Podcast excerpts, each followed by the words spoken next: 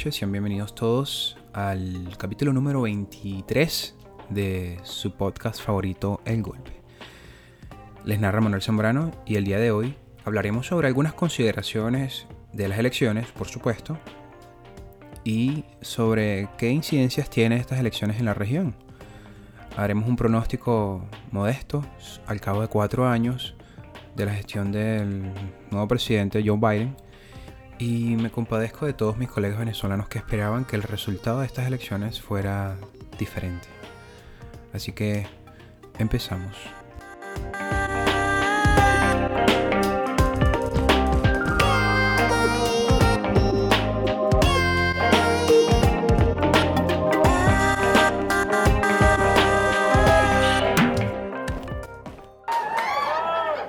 Thank you, thank you, thank you. Thank you very much, America. We did it! Can you believe it? I honestly kind of can't. It's been so long since something good happened. Thank you, everybody. Like Joe, I am humbled and honored to be the first female. The first,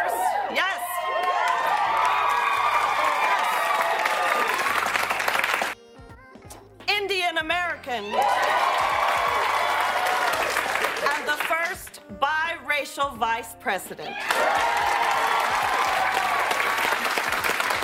And if any of that terrifies you, well, I don't give a funt. Las palabras que usted acaba de escuchar no pertenecen a Joe Biden ni a Kamala Harris, sino que pertenecen a Jim Carroll imitando a Joe Biden y a Maya Rudolph imitando a Kamala Harris, que le quedó impecable. Y de esa manera empezamos el día de hoy.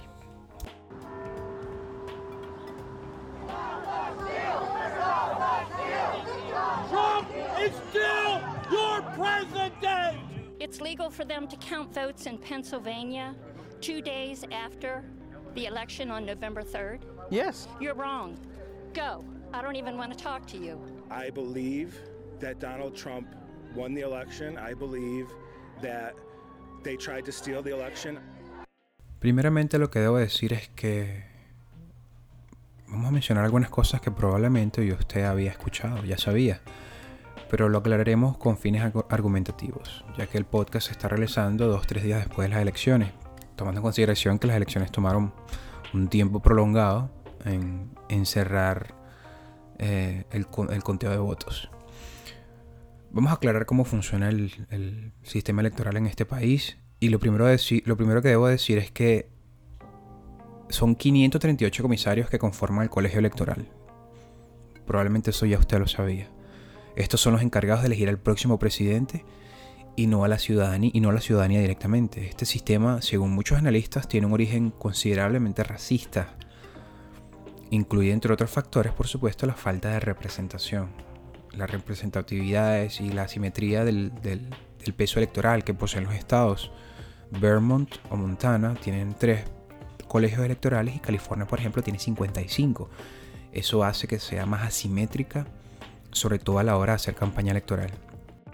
Lo segundo que hay que tener en cuenta es que se trata de un régimen presidencialista, por lo que se celebran elecciones tanto para escoger las cámaras legislativas como para elegir el presidente.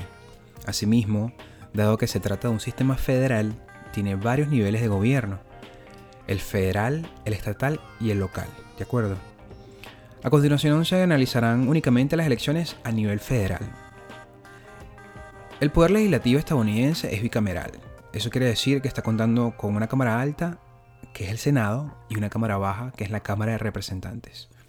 La primera, la Cámara Alta, el Senado, eh, está compuesta por 100 miembros, dos por cada estado, que ocupan su cargo durante 6 años y son reemplazados de manera rotatoria. Y la Cámara de Representantes, que es la Cámara Baja, cuenta con 435 miembros escogidos cada dos años que se reparten entre cada estado de manera proporcional a su población. Los miembros de ambas instituciones son escogidos por el electorado de forma directa. Además, las elecciones legislativas coinciden o con las del Ejecutivo con la, mitad del mandato de este, por lo que estas últimas se les suelen conocer como midterms. Ahora bien, hablando ya concretamente sobre el mapa de resultados, el escrutinio no aún no terminaba. Ayer, por ejemplo, cuando se grabó el podcast 8 de noviembre, sin embargo, Joe Biden ya fue declarado como presidente electo de los Estados Unidos al ganar los estados de Pensilvania y Nevada. Después de largos días de incertidumbre, la carrera presidencial quedó definida. Según el escrutinio de New York Times, de Associated Press y de Edison Research, más de 145 millones de votos han sido contados después de las 12 horas, tiempo del este del 8 de noviembre. El triunfo proyectado de Joe Biden en terrenos trascendentales como Pensilvania, quien dio apenas resultados debido a los votos por correo. Esto hace imposible que Trump lo pueda alcanzar. Recordemos que Trump, de, de hecho, dio un, lanzó un tweet diciendo paren, paren de contar los votos. Él sabía que no iba a ganar em, los votos por correo porque tienen una mayor presencia demócrata. Ahora bien, Trump insiste en fraude electoral. Mientras los principales republicanos siguen divididos el domingo, seguían divididos el domingo sobre felicitar al presidente electo Joe Biden o declarar terminada la elección, los asesores más cercanos al presidente Trump continúan informándole sobre los posibles recursos legales, según un funcionario de la Casa Blanca. Giuliani, Rudolph Giuliani, el abogado personal de Trump, ha alentado a ese camino con más fuerza, mientras que la mayoría de los otros asesores de Trump han dicho en privado que las posibilidades de cambiar los resultados de las elecciones a través de varios desafíos judiciales son extremadamente escasas. La campaña de Trump anunció el domingo que el representante Doug Collins de Georgia liderará su equipo de recuento en el estado, donde el esfuerzo comenzará tan pronto como concluya el escrutinio de boletas. Por cierto, yo acabo de recibir ahora eh, la campaña que tienen en change.org sobre recuentar votos y el número la meta son 3 millones de solicitudes de 3 millones de firmas y tiene 2.086.000 y va subiendo. Bueno, igual eso no dice eso no quiere decir que cambien las cosas. El presidente Donald Trump sigue sin dar mérito al triunfo de Joe Biden y sentenció que las máquinas electorales se encuentran corruptas. El mandatario sentenció que, abro comillas, creemos que estas personas son ladrones, las máquinas de la gran ciudad están corruptas. Esta fue una elección robada, cierro comillas.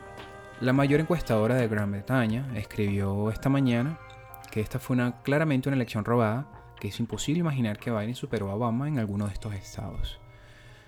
Muchos analistas también sugieren de que realmente es difícil que haya una elección robada, que, que haya sido truncada las elecciones, porque necesitaríamos de un sistema o de una gran estructura de personas y una gestión eh, muy grande para, para poder subordinar estas elecciones en favor de, en favor de Trump. Y obviamente en los sistemas, eh, el sistema electoral estadounidense no lo permitiría si fuera algo tan colosal.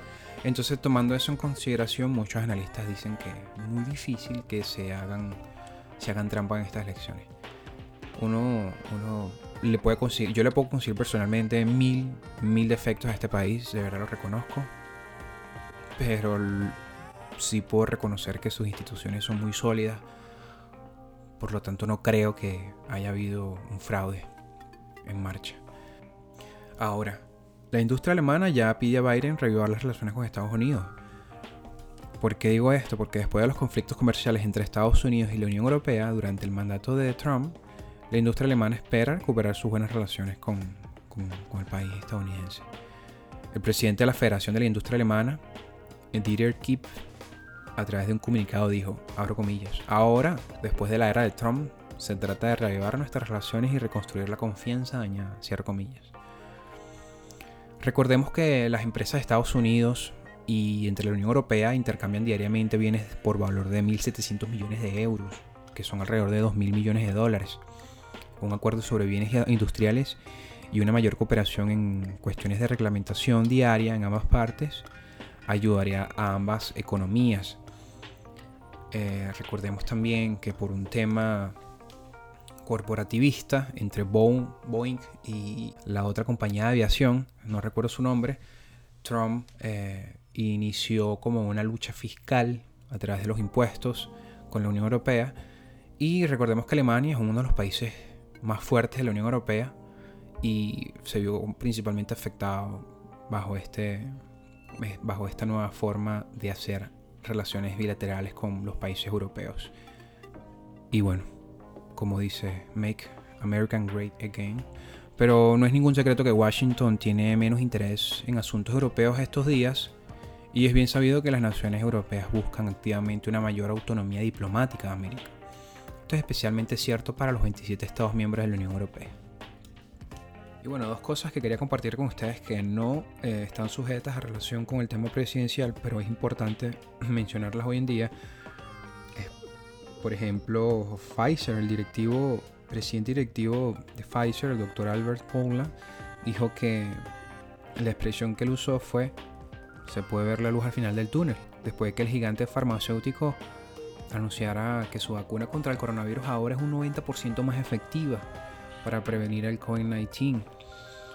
Y se han registrado, bueno, ya todos ustedes saben, más de 50 millones de infecciones por coronavirus en todo el mundo y según datos compilados por la Universidad Johns Hopkins al menos 1.257.000 personas han muerto en todo el mundo. Casi la quinta parte de las infecciones en, general. Que de hecho, recordemos que el día de las elecciones fue el día que mayor eh, se registró mayor eh, número de infección. En términos de infección, recuerden, el día de las elecciones fueron 100.000 infectados ese día. Por supuesto, como todo el mundo estaba abanderando los nombres de los partidos y estábamos en un momento electoral, a todo el mundo se le olvidó el tema de la pandemia, pero fue, bueno, fue un número impresionante. Yo he visto las acciones de Pfizer esta mañana y efectivamente subieron. No sé en cuánto están ahora mismo, pero subieron a un máximo y bajaron. Hicieron un gap up, subieron y han venido bajando eventualmente. Ya yo hice el compra de dos contratos, vamos a ver cómo me va con eso. Probablemente si ellos anuncian efectivamente el lanzamiento de la vacuna como lo tienen pronosticados para finales de diciembre o principios del primer trimestre de 2021, quizás las acciones suban un poco más. Debo decir que yo supongo que esta es una de las noticias que está esperando Trump antes de las elecciones para utilizarlo como recurso electoral. Pero estaba confirmando una información apenas hace 50 minutos y es que Pfizer no recibió financiamiento por parte del gobierno federal, es decir, ellos no fueron parte de la operación War Speed. Recordemos que la operación War Speed fue un dinero que puso el gobierno de Trump sobre la mesa, no sé exactamente cuánto fue, pero fue mucho dinero y se lo distribuyó, creo que fue más de 3 mil millones, no estoy seguro, ya lo voy a confirmar, con una serie de compañías farmacéuticas para avanzar en el desarrollo de la vacuna. Y bueno, yo dije, bueno, si Pfizer está dando estas declaraciones, esto es una buena noticia o hubiese sido una buena noticia para Trump antes de las elecciones. Pero como digo, ya Pfizer ha dado unas declaraciones diciendo que ellos no recibieron el dinero de los Estados Unidos, del presidente como tal. Um, War Speed es una operación público y privada, una operación conjunta, iniciada por el presidente Trump. Y confirmo si eran alrededor de 3 mil millones de dólares que distribuyeron entre varias farmacéuticas. Y es así, queridos amigos, como llegamos al final de esta edición. Eh, les recuerdo que si les gusta el contenido que estamos promoviendo aquí en este podcast, por favor suscríbanse en cualquiera de las plataformas. Y además de eso, síganme en Twitter y así pueden hacer alguna, algún comentario referente a la forma en que se comparte este contenido. También les quería decir que estamos estrenando el nuevo, nuevo logo del golpe. Así que si también quieren hacer algún comentario referente a eso, son bienvenidos. Agradezco a todos por escuchar el programa y nos vemos en una próxima oportunidad.